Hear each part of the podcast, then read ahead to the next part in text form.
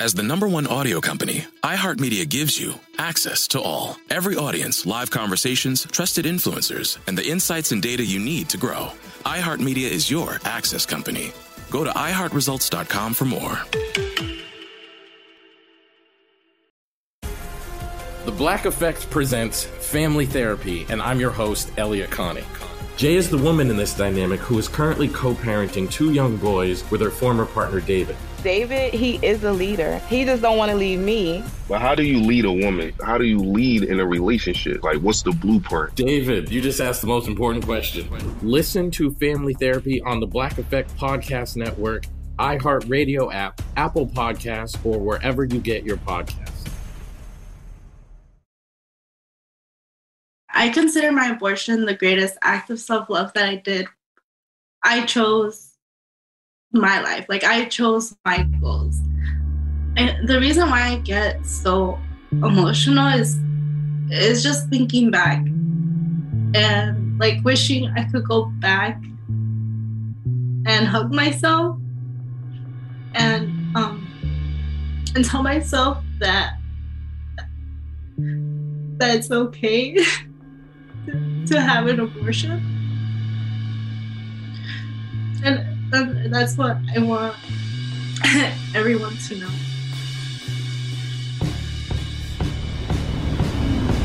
It's May 11th, 8:10 in the morning, and we are here at the last standing abortion clinic in the entire state of Missouri.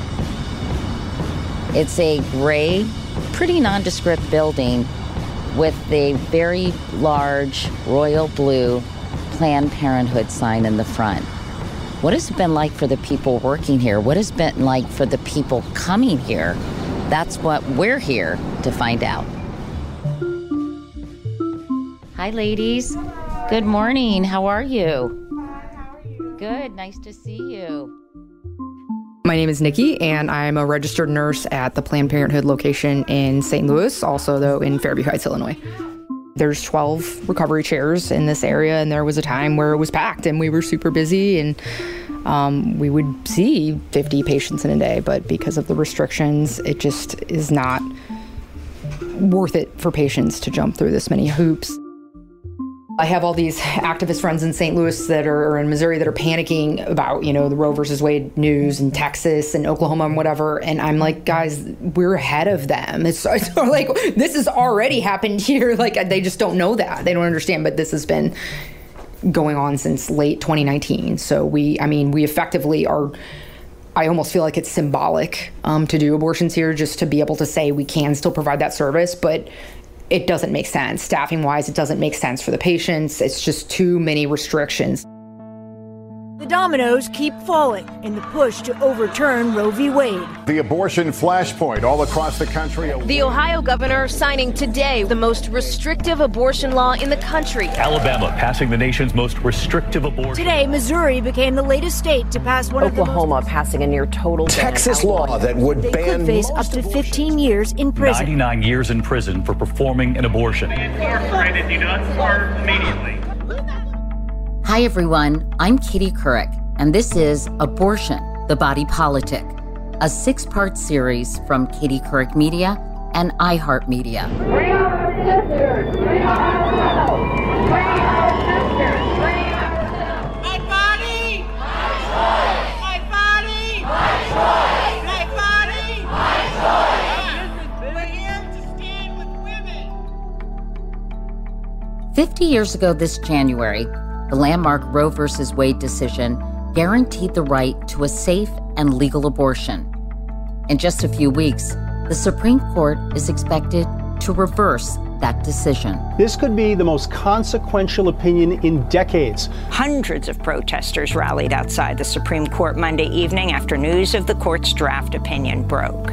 While the U.S. is taking away that right, the rest of the world is riding a wave of abortion law liberation.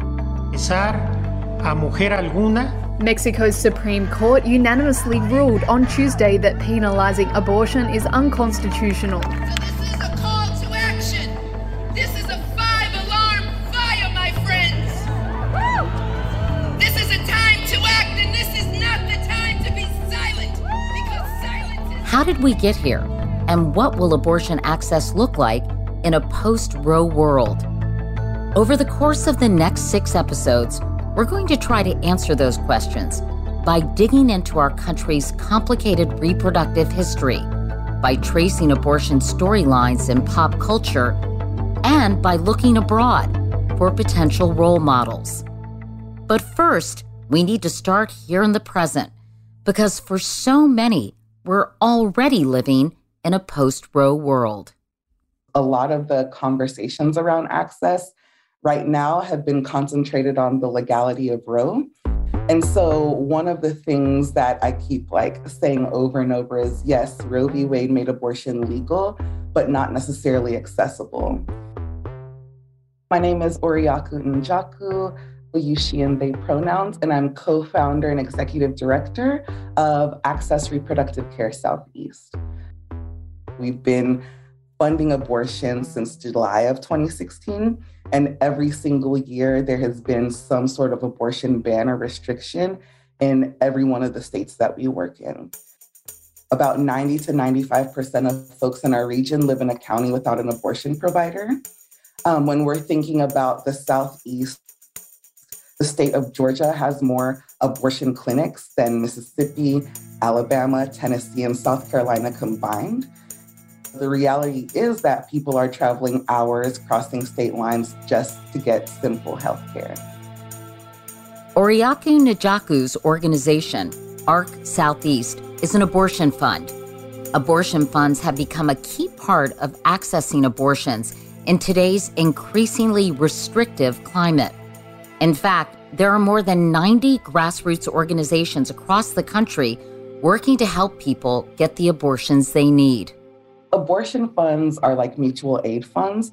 And so essentially, we're making sure the material conditions of folks who are seeking abortions um, are being met. And so, what that looks like is providing rides, lodging, childcare, translation and interpretation services. Um, you know, there's like a whole range of things as far as things that might be barriers for people to get to an appointment where abortion funds step in to support people in their community. According to the Guttmacher Institute, 2021 was the worst year for abortion rights in almost half a century. Conservative led state legislators, emboldened by the Supreme Court's 6 to 3 anti abortion majority, enacted 108 abortion restrictions in 19 states.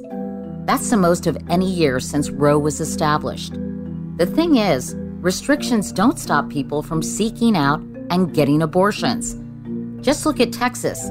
After its six week abortion ban went into effect in September, abortions in that state dropped by only 10%, much less than expected. Instead, more Texans traveled out of state or ordered abortion pills online. Once again, here's Oriaku. You know, I think that we're prepared for this moment that we're in. Um, we've gotten a lot of practice getting people across state lines, getting people out of the region to get care. And for me, you know, I'm not taking a doomsday approach in doing this work. And it's not to not honor the realness, you know, of the situation that we're in, but it's like, what are we what are we doing? Like what are we building power for? That future to me is like so dreamy and so amazing that I'm like, I will do whatever it takes to try to get people to be like, come on, this is for our collective liberation. So, how far are you willing to go? What risk are you willing to take? Because personally, I don't want to be here 50 years from now still talking about the legality of Roe, still trying to figure out how to overcome all of these barriers. And I want to experience reproductive justice in my lifetime, you know, not only for me, but for future generations too. Would you be open to sharing your abortion story? Wow, like I love telling my abortion story actually. One of the things that was important to us in making this series was sharing first person abortion stories because these restrictions, this Supreme Court reversal, affects real people, real lives, and real families. The stories we'll share over the course of this series span generations, socioeconomic statuses, gender identities, and the country itself when I had told him that I was pregnant, he was kind of like, okay, well, go get an abortion. Like it was like going to be so easy, like one, two, three, right? I found out I was pregnant a week before SB 8 went into effect. All I could think when I called Planned Parenthood was, I will not die because of this pregnancy and because no one will listen to me and no one will help me. We went home that day knowing that our pregnancy likely would need to be terminated, but with no real clear answer on when we would know exactly what was causing the issue. There's a lot of like fake abortion clinics um, around me where they disguise themselves as, oh, come here to seek, you know, your pregnancy crisis, like abortion care, and they're not really there to help you get an abortion. I just remember walking in and seeing so many people there. So we're still in the pandemic, and there's at least 50 people in that waiting room. And so that alone gave me anxiety. And I called my insurance and I was confused, and they explained that, oh, actually, only medically necessary abortions are covered. I can't afford an abortion. I was a Medicaid recipient, and because of the, the Hyde Amendment that you can't, Medicaid recipients can't, you know, use their Medicaid to cover abortion costs. I was also a full time student at the time, a couple years emancipated from the foster care system. So I was essentially like on my own. I didn't have any money at the time. I was working at like Planet Fitness, so a gym for like $10 an hour. Despite this being the largest public university in the state, the nearest clinic was over an hour and a half away. I didn't have a car. Public transit in Georgia is questionable at best. I almost missed the 12 week mark down here because of how backed up it is. There's only one clinic in my area that, um, you know, um, manages abortion care. She refused to give me the medication because she was afraid that I would change my mind. I didn't know if it was actually going to work. I didn't know if I was going to bleed out. I didn't know what to expect. Even though I knew an abortion was what I wanted, I had spent so many years having shame about abortion, like instilled and ingrained into me, that I was too scared to ask any of my friends for help.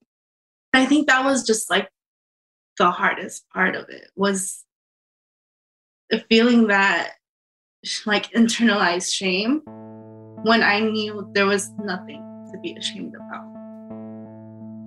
More than 30 people and counting have shared their experiences for this project. It's my producer, Lauren Hanson, who's been on the listening end of most of these stories. Each person's story is unique. Sometimes they're totally uneventful, and sometimes they're wrapped up in so much trauma and like this raw emotion. But then a lot of them have these threads like every single person I have spoken to, no matter if they had a support system around them, no matter if they were completely alone and scared, they all felt in some way alone and they felt a lot of shame. And it's remarkable to me that across decades, across race and class, that is true with abortion stories. And it's crazy. And that's what all those shout your abortion and we testify groups are trying to do is like, this does not need to be the case. You yourself had an abortion, and it's something that you're willing to talk about now. Perhaps something that you didn't feel comfortable talking about before you really explored this whole subject. What has made you more willing to tell your story? I mean, it's so funny. It's so true. I really hadn't told many people. And then I started reporting this, and I literally just started saying the word abortion. It was like the word abortion made me like talk smaller, you know? And by just having these conversations, I would much more comfortable. And someone would share their story, and I'd be like, well, actually, I had an abortion too. And I felt like it helped make us be more on the same page and make it like a safe space and to some degree I understood what they went through. So I actually through reporting shared my story just one on one with a few people and I certainly felt that if I was asking others to come to the table and share their story that I should absolutely do the same. So yeah, I was like, well, I might as well share my abortion story. and tell me, can you share it with me now? Yeah, it's well, it's funny. It's definitely one of those that's not it's not much of a story because I was so privileged to live in New York at the time, have insurance, And I had a support system. My boyfriend, who became my husband, we got pregnant. How old were you at the time? I was 24. And I'd been out of school for a few years. I had just gotten what I considered like a real job. Um, I was a publicist at an art book company, and I was being asked to like fly to London for this publicity conference. And I go to have what I thought was my abortion. So I'm already like calling up my boss and saying, uh, I have a, um, a root canal. I'm, I can't come in because I know nothing. I, you know nothing about the process. And so I go in and I was really early. I was so early that you couldn't see it in the the sonogram that goes inside. Mm-hmm. And at that time, which would have been 2004, um, I guess you did have to see it even in New York. And so they were like, you have to come back. So I made an appointment, but in between my I had to wait 3 weeks. So I was pregnant for like 3 more weeks, which felt crazy to me. I flew to London on that trip that I was so excited about. My first time abroad. And then I was out to dinner with like the uh, more senior women and they were all so cool, like they were editors of these art books and I just loved everything about them. And one of them was like, "Lauren, how was that flight for you?" And I was like, "It was fine." They're like, "You know, because of the the root canal. And I was like, yes, yes, it actually, now that you say it, and I'm like stopping to eat and, you know, just like falling over my lies. And we get, I get back to New York and my, my uh, appointment is coming up.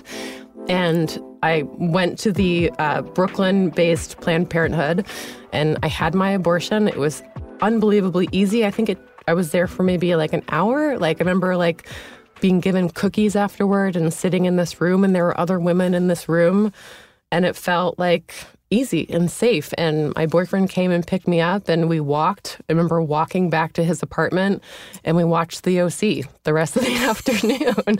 And it was so easy but i what's crazy to me looking back on how easy that was and i felt supported by my boyfriend there was no question that this was my decision and we were both like a uh, duh like i just got this job i have this whole life ahead of me but i never told anyone. I lived with like four roommates at the time and i had to lie to them or keep it quiet and and it was not for judgment. I mean maybe i just didn't know. I didn't know how to share it. It felt weird to share. So we just kept it between us and i never told my parents. And then you know in preparation for this podcast, I was like, I gotta tell my parents. Like, my parents are very supportive people. So I was on vacation with them just the other month and talking about doing this series. And it was after dinner. And I was like, well, actually, I've been meaning to tell you guys that 20 years ago I had an abortion. And my mom goes, Oh, I actually had an abortion too. And I was like, What? And if we just talk about these things, you realize like how common it is that thing of you know me, like everybody does know someone who has an abortion and it doesn't have to be a story or it can be traumatic, but it exists and it's necessary for that person, whatever their reason is.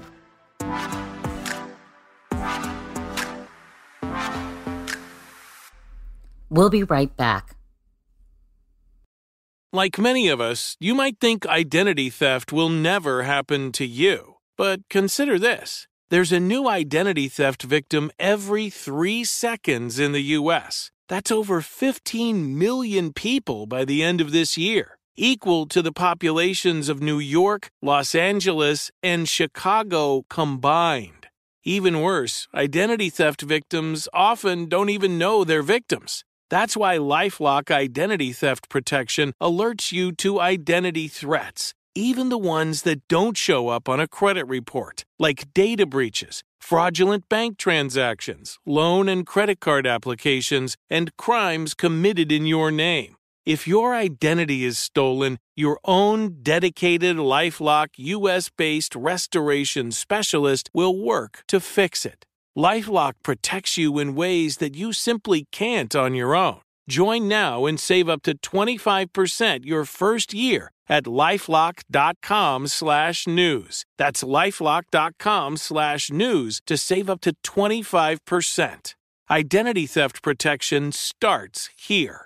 Danielle Moody here, host of the Woke AF Daily podcast. We've been with iHeart's Outspoken Network for a year, and what a year it has been. Every weekday, I navigate our rapidly changing world alongside our series of fabulous expert guests.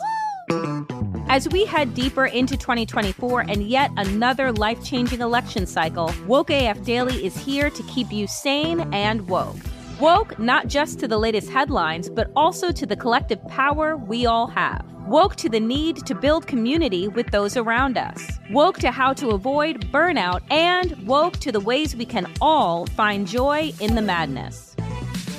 Make Woke AF Daily with Danielle Moody your podcast destination for 2024 election news and analysis. And tune in to hear the ways I am working to stay grounded amidst it all. Listen to Woke AF Daily Season 5 on the iHeartRadio app, Apple Podcasts, or wherever you get your podcasts. It's an extremely hot day here in Illinois. I am walking into the Fairview Heights Planned Parenthood facility and regional logistics center to talk to staff members, hopefully a couple of patients, to really get a, a look at what life is like in a clinic that provides abortion care. Let's go.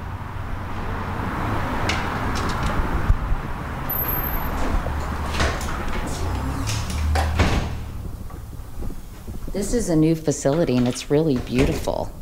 Super modern, clean, and very cool, I might add. This Planned Parenthood clinic is buzzing with activity compared to the Missouri clinic we visited just across the state line. And on the day we're here, a patient is willing to share her story. Hi, how are you? Hi, I'm Katie. I'm Hannah. It's Hi, nice to Hannah. meet you. Very nice to meet you too. Who's this? That's Azrael. Hi. Say How old hi. is he? He is 16 months. Aw. Hannah and I meet in the clinic's family room, a bright, sunlit space with toys, beanbags strewn about, and a giant blackboard with chalk and some leftover scribbles from other families who have also used the space. Hannah and I sit on one of the gray couches. Her son plays next to her. Tell me about yourself, Hannah. Um, how old you are? And 30. You're 30 years old. Yes. Oh, God. It You- took 30 years to get here, but I guess we're here now. And you have a little boy, obviously, who's Yes. 16 months. Yes, I do. And I also have twin girls that are eight. They'll be nine in June. Wow. Yes. So we have, we got a full house at home. Like, it's very full. Our family is, so it's not that I don't want kids. I really do. But uh, this this time around was just a bit different. We had some big plans, and uh, so that those big plans really didn't include a little bitty one. Do you have a partner? I do. Yes, I have a boyfriend. We've been together for now almost two years. And how, how does he feel about your decision to terminate the pregnancy? He doesn't know. He doesn't know. The plot thickens. Oh, yeah, no, he doesn't know. What kind of hardship would it be for you to have another baby at this point? The more the merrier is what I've always said, but I don't know. With all the time that I lost, I felt like I didn't lose the time because I got to raise him, you know, for the first year of his life. But I want my job back. I want a career. And I want my children to know like, mommy went to school and mommy does this now and mommy makes money. I know. You're here, you're here to pick up a pill uh, to have a medication abortion. Why did you choose that? It was less invasive and it was also less time. I knew that if we had if we had to take care of this, so to speak, in a God, this sounds horrible, but in a in a more secretive way, this was the best option. And we were early enough. You know, I caught it at like five weeks. So it was extremely early.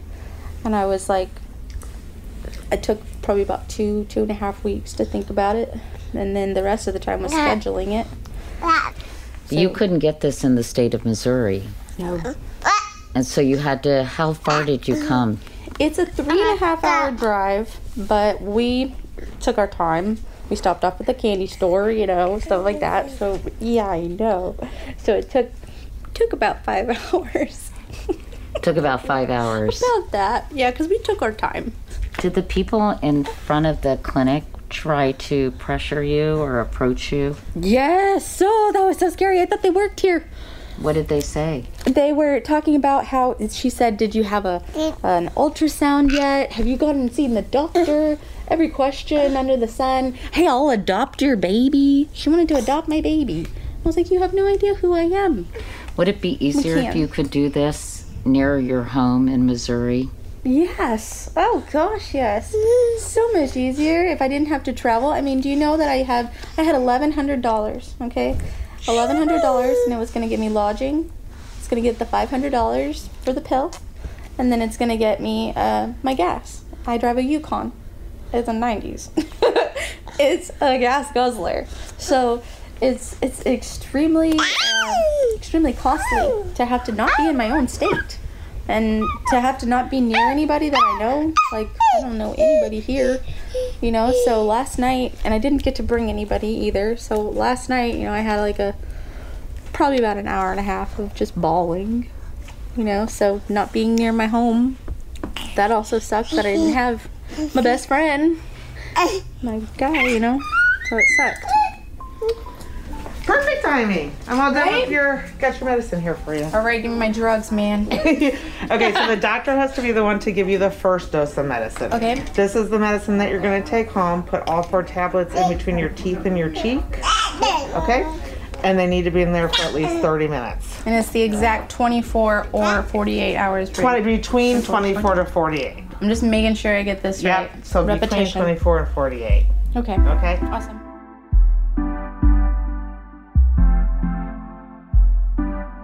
There's two types of abortion there's medication abortion, and then there's what we call procedural abortion.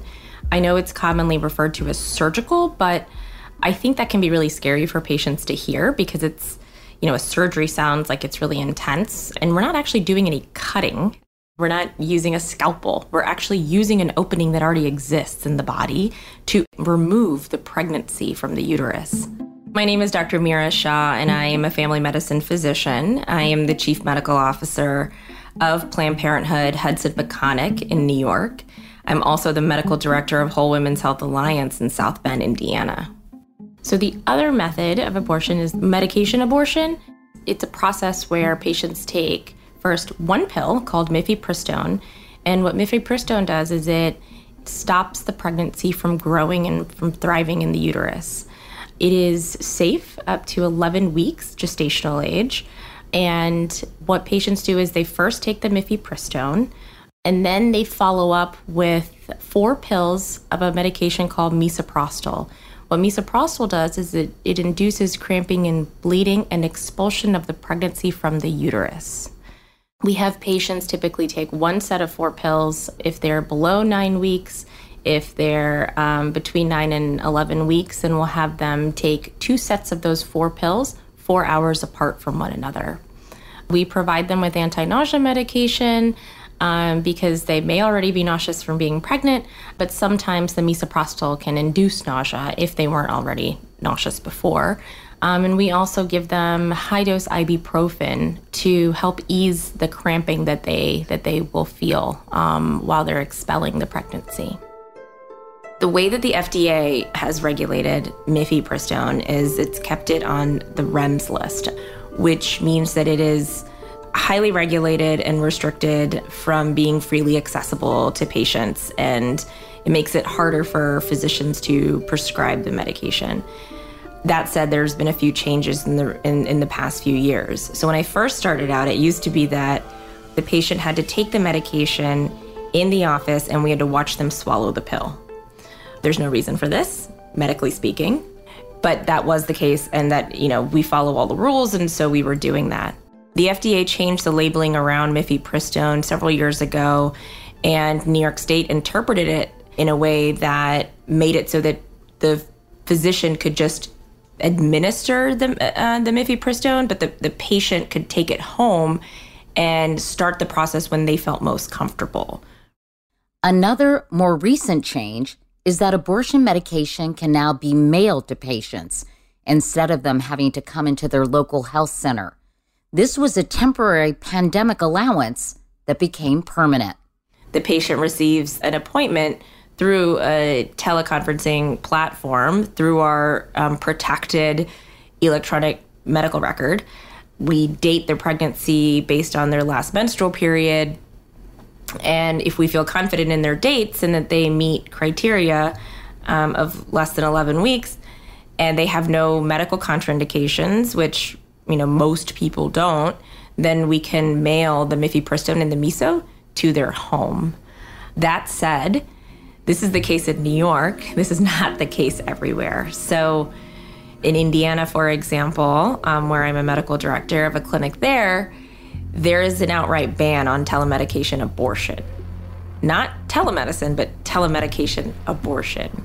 In Indiana, the individual still has to go to a health center in order to get the medication. So, whenever they come in for the appointment, is when the process is initiated. The government has essentially taken that autonomy out of the patient's hands. It's really hard for me to see restrictions just get worse over time. The last time I was in Indiana, I was told that we now have to give a copy of the ultrasound image to the patient, whether they ask for it or not. In some states, they have to actually look at it or hear the the sounds of the cardiac activity. But in Indiana, we have to actually give them a copy of the ultrasound. I just tell them that this is a law and I put the image in a manila envelope and then give it to them and say, You can do what you want with this, but it is required by law that I give it to you. And I apologize for that because I don't think that it's medically necessary. Every time I go to Indiana, I'm shocked. It hasn't become normalized for me because I am able to provide a very different type of care to my patients in New York. And, you know, the zip code in which you live should not determine the type of healthcare that you receive. But unfortunately, that is the case. We'll be right back.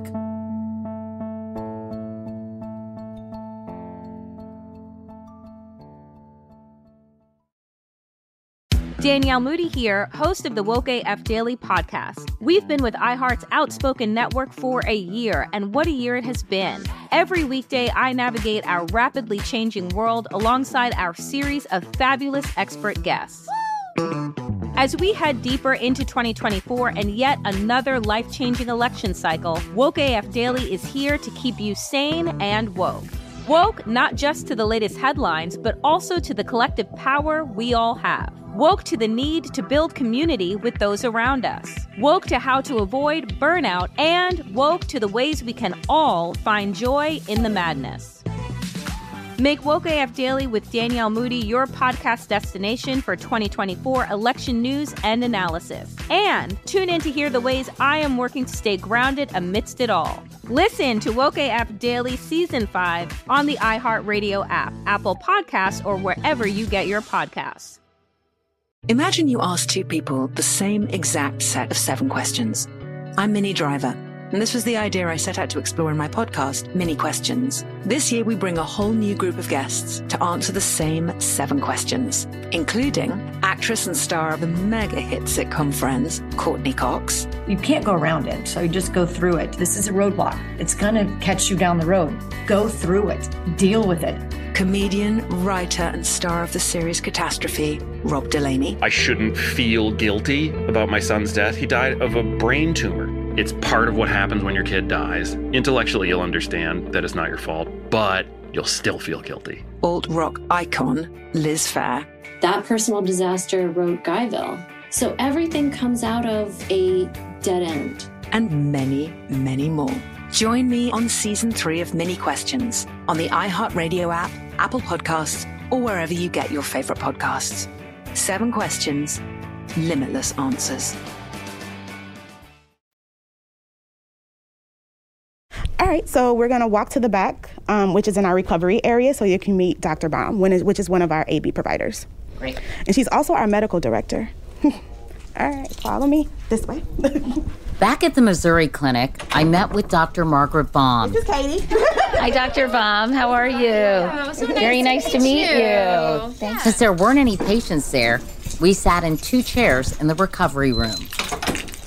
How difficult or challenging has it been for you to work in the state of Missouri? Oh, that's a good question. You are in the only freestanding abortion providing facility in Missouri. And we are, as you know, right at the Illinois border. And that is an advantage for us, but not an advantage for everyone else, right? The vast majority of Missourians don't live right here in St. Louis. Missouri has some of the strictest restrictions on abortion in the country. So we have a 72 hour waiting period, which means patients have to come twice. Correct. And in fact, what that means is right now there are only two of us that provide abortions here at this facility in the entire state, myself and my partner. And so we do other things too, which I'm not available to be here to do abortions every 72 hours. So if you want an abortion in Missouri, you either have to see myself or my partner. So part of the law is that actually for your first visit, the consent visit, has to be done by a physician, which is certainly not the case in most places, and it has to be done by the physician who will then perform the abortion. So today, I have four patients who are scheduled to see me to just do a consent process. I don't know where they're coming from. They could be coming from, you know, five hours away in Missouri. They could be coming from St. Louis. I don't know. And then they will be scheduled for their procedure in a week. So that means number one, they have to wait a week to have their procedure and have their pregnancy progress another week. week. Well, because that's the next time I am here providing services.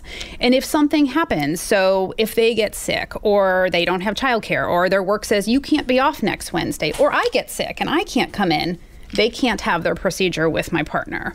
They would have to re come back and consent with her or consent with me, wait another week, and have their procedure.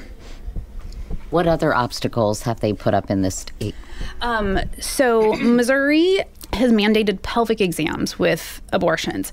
And so, for a surgical abortion, we do pelvic exams. That's part of the procedure. I'm going to be instrumenting your pelvis and your uterus. I'm going to do an exam before I do it. Completely normal. They also mandated pelvic exams with medication abortions. So, that is completely unindicated. So if I see someone in Illinois for a medication abortion, uh, typically they get an ultrasound. I review the ultrasound. I talk to them. Nobody takes any clothes off. I give them the pill. They take the second pill at home. They have their medication abortion at home. There's no need to do a pelvic exam. And in fact, we really have equated this to your dermatologist saying, I'm going to take that mole off your arm. Let me do a pelvic exam first it's completely inappropriate, right, to insist that someone takes off their pants, that I touch their genitals when it is not indicated. So we as a practice decided that medication abortions will not be offered in Missouri. You can't get a pill abortion in Missouri. So what is the rationale by lawmakers to mandate that? Well, that's a good question. I mean, this is where where you really see that they do not understand the process that we're doing, right? There is there is I can't, imagine why I would need to do a pelvic exam before a medication abortion. It would not give me any information that would make me say yes, the patient should have a medication abortion. No, they shouldn't. I should recommend some alternative alternative procedure. I can't imagine a, scenario, a medical correct scenario in which that would happen. It is a barrier to care. They are putting up additional barriers to make it harder and harder for patients in Missouri to access abortion services. So, speaking of things that make things difficult in Missouri, this is Missouri's informed consent booklet. We have to give this to every patient presenting for an abortion in Missouri. Now, what I say is, I have to give this to you. You don't have to read it, and you can leave it, you know, on the table, but we have to give this to you. This is how it starts. The life of each human being begins at conception. Abortion will terminate the life of a separate, unique, living human being. I mean, that's that's not medical information, correct? Um, so this is full of all kinds of misleading facts that we are required to give to patients. This is the informed consent form that um, we have to fill out again, that the physician has to fill out most of with a patient 72 hours at least before their procedure. So, some of this, you know, you have to know the name of the physician, ask questions, okay, and then the nurse does most of this. And then I am required to read this paragraph to every patient that says, the immediate and long term medical risks to me associated with a proposed abortion, including but not limited to infection, hemorrhage, cervical tear, or uterine perforation, harm to subsequent pregnancies or the ability to carry a subsequent child to term, and possible adverse psychological effects. That sounds really scary, doesn't it? And it's not true. No, I mean, there are, with any procedure, there are risks. The risks are very minimal with abortion, but this maximizes the risk and minimizes how actually safe that abortion is. And does it minimize your your chances of getting pregnant? No. So No. some of the some of these are just blatant. Correct. And lies. I, I always say, I didn't, you know, doctors did not write this. This was written by legislators, but I am required to read this and give this information to a patient. When this clinic closes, because Missouri has a trigger law, right? If Roe is overturned, like I believe 26 other states, That's correct. they will make abortion illegal in those states. Mhm. So this clinic will, I guess the abortion care part of this clinic will have to shut down. Yes, that is correct. Abortion services we will only provide at our Illinois location. What will that mean for the women of Missouri? So it's it's a little bit additional travel, and so uh, you know if you're already coming three or four hours from Springfield, Missouri, you know is another 20 minutes into Illinois. You know, so much bigger. Um, maybe not, but also I do feel like there is there that's a barrier, right? To say you have to leave your state, the state in which you live and pay taxes and send your children to school, to go to another state to have again a, a legal normal medical procedure. That that is a barrier.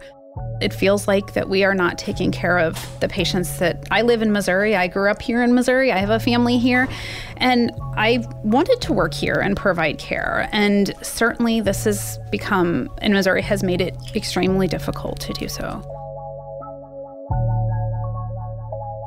Meanwhile, other states like New York, California, and Illinois are expanding their services and preparing for the upcoming influx of out of state abortion patients.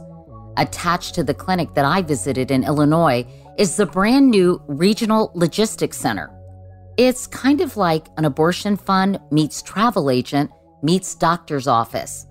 It's abortion care of the future.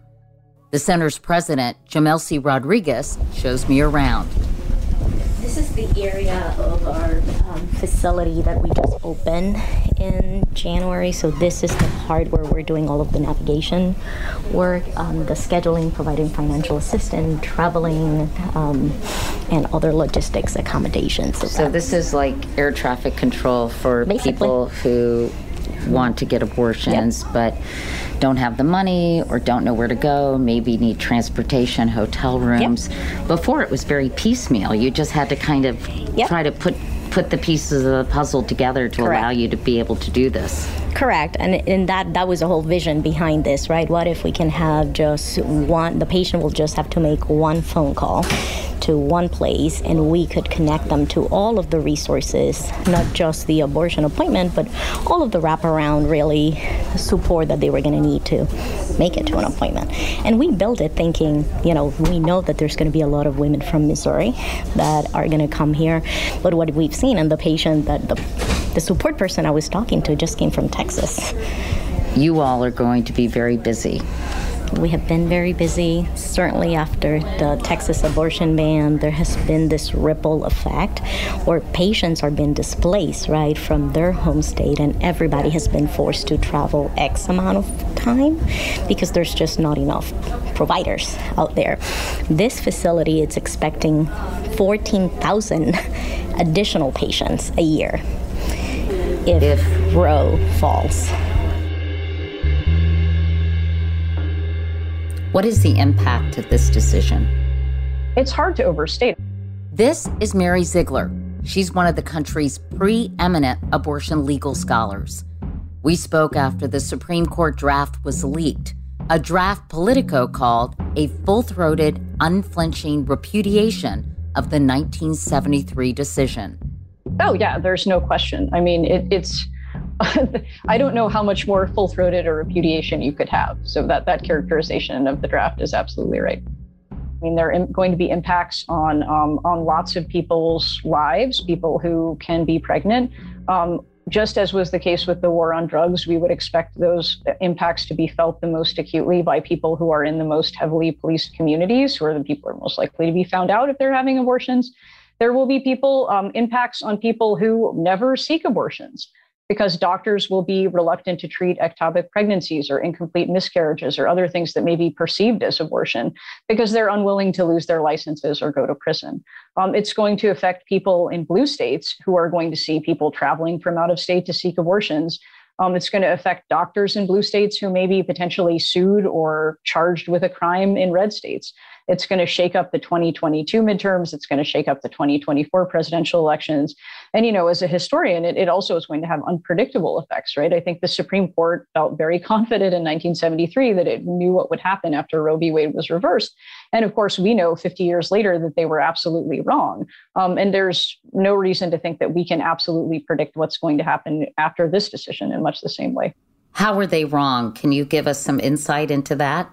Yeah, I mean, Justice Blackmun had a clipping in his files that said essentially, you know, 70 something percent of Americans think abortion should be a decision between a woman and her doctor. The numbers were very similar then as now. And so he thought, okay, well, if, if the court says abortion is a decision between a woman and her doctor and there's a sound constitutional foundation for that, people are going to just accept that and move on. And we know that didn't happen. This Supreme Court somehow seems to think that if it sends this back to the states with lots of winks and nudges, that maybe other precedents can be overturned and maybe fetal personhood is going to be recognized, that this is going to go away. When that opinion will be running against popular opinion, that's insane, right? So people are sort of like, this is all over.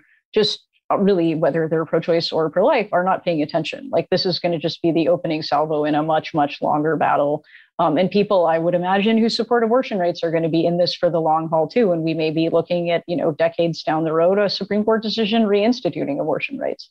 So if the court thinks it can put an end to this one way or another, or it can remove itself from the conversation, it has another thing coming.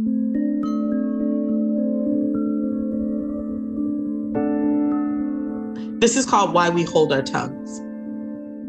Finally, a poem by Sonya Renee Taylor. To say I had an abortion is to join a blood coven, to be sister with the worst of our ilk, sister with the one who strapped hers in seatbelts, sent the car skipping like rocks to drop in a lake, sister with the hand that pressed her five children to the liquid casket of a bathtub.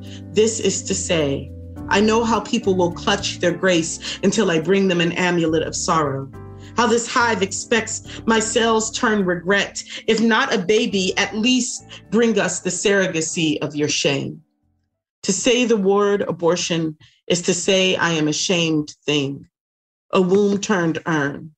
It is to say, I killed, died, am dead as I speak to you now. It is to say, even my teeth wish to flee my mouth, the leper of my gums. I must be liar. Please be liar if I say I'm not sad. To say I'm not sad is to say I am monster. I am heartless as tile, a physician's claw. Is to say I am receptacle, food made rancid by my own hands. Can you smell my stink, the rotting of me?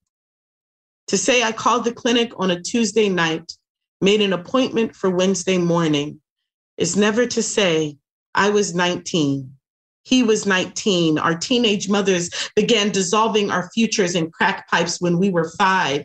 Never that he washed the dishes of American dreamers till his hands calloused. Never my wince at their touch. Never that a Black girl's tuition for a better life is 14 hour workdays plus classes, less the glass slipper fairy tale of a stripper's pole. An old man seaman find her. Never that I almost chose an old man seaman.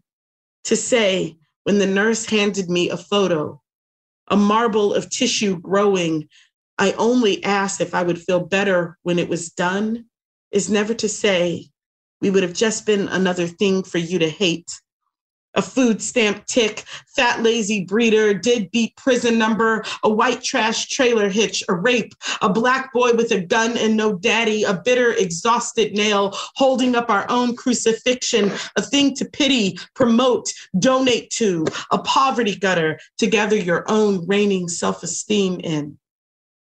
To say, I cried for my best friend as I took my panties down and laid on the table is to sever the stitch of shame to let the milk of this choosing spill from me until I am fresh vessel. It is to unlatch my wrist, bound in penance to the unhelpful, to the watchers with only burrs to give, to say the doctor's face was a blur of soft cotton, but his voice was a crisp, still speculum, is to free the pigeon of truth from its cage so that it might return dove, to say in the recovery room, I smelled the 20 shades of crimson escape, fleeing down all the women's thighs is to say, I am seer and historian, conqueror and scared teenage girl, 13 credits shy of statistic. To say that I have never spent $350 more wisely is to hang my two degrees in a house whose shoulders refuse to slump.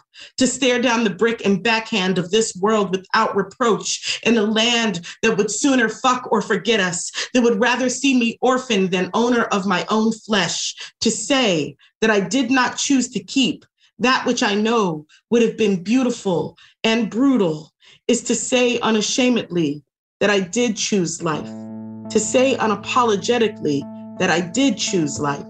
I did choose life, mine.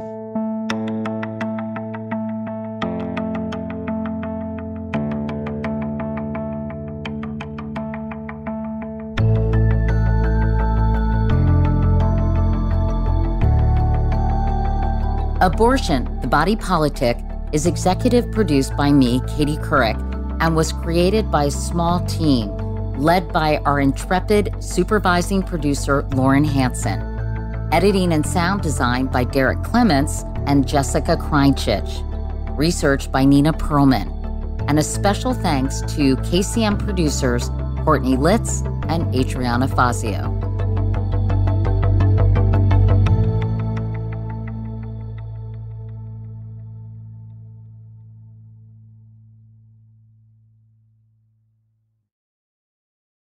Oh, hi, I'm Rachel Zoe, and my podcast, Climbing in Heels, is back and better than ever. You might know me from the Rachel Zoe Project, or perhaps from my work as a celebrity stylist. And guess what? I'm still just as obsessed with all things fashion, beauty, and business. Climbing in Heels is all about celebrating the stories of extraordinary women, and this season is here to bring you a weekly dose of glamour, inspiration, and fun. Listen to Climbing in Heels every Friday on the iHeartRadio app, Apple Podcasts, or wherever you get your podcasts.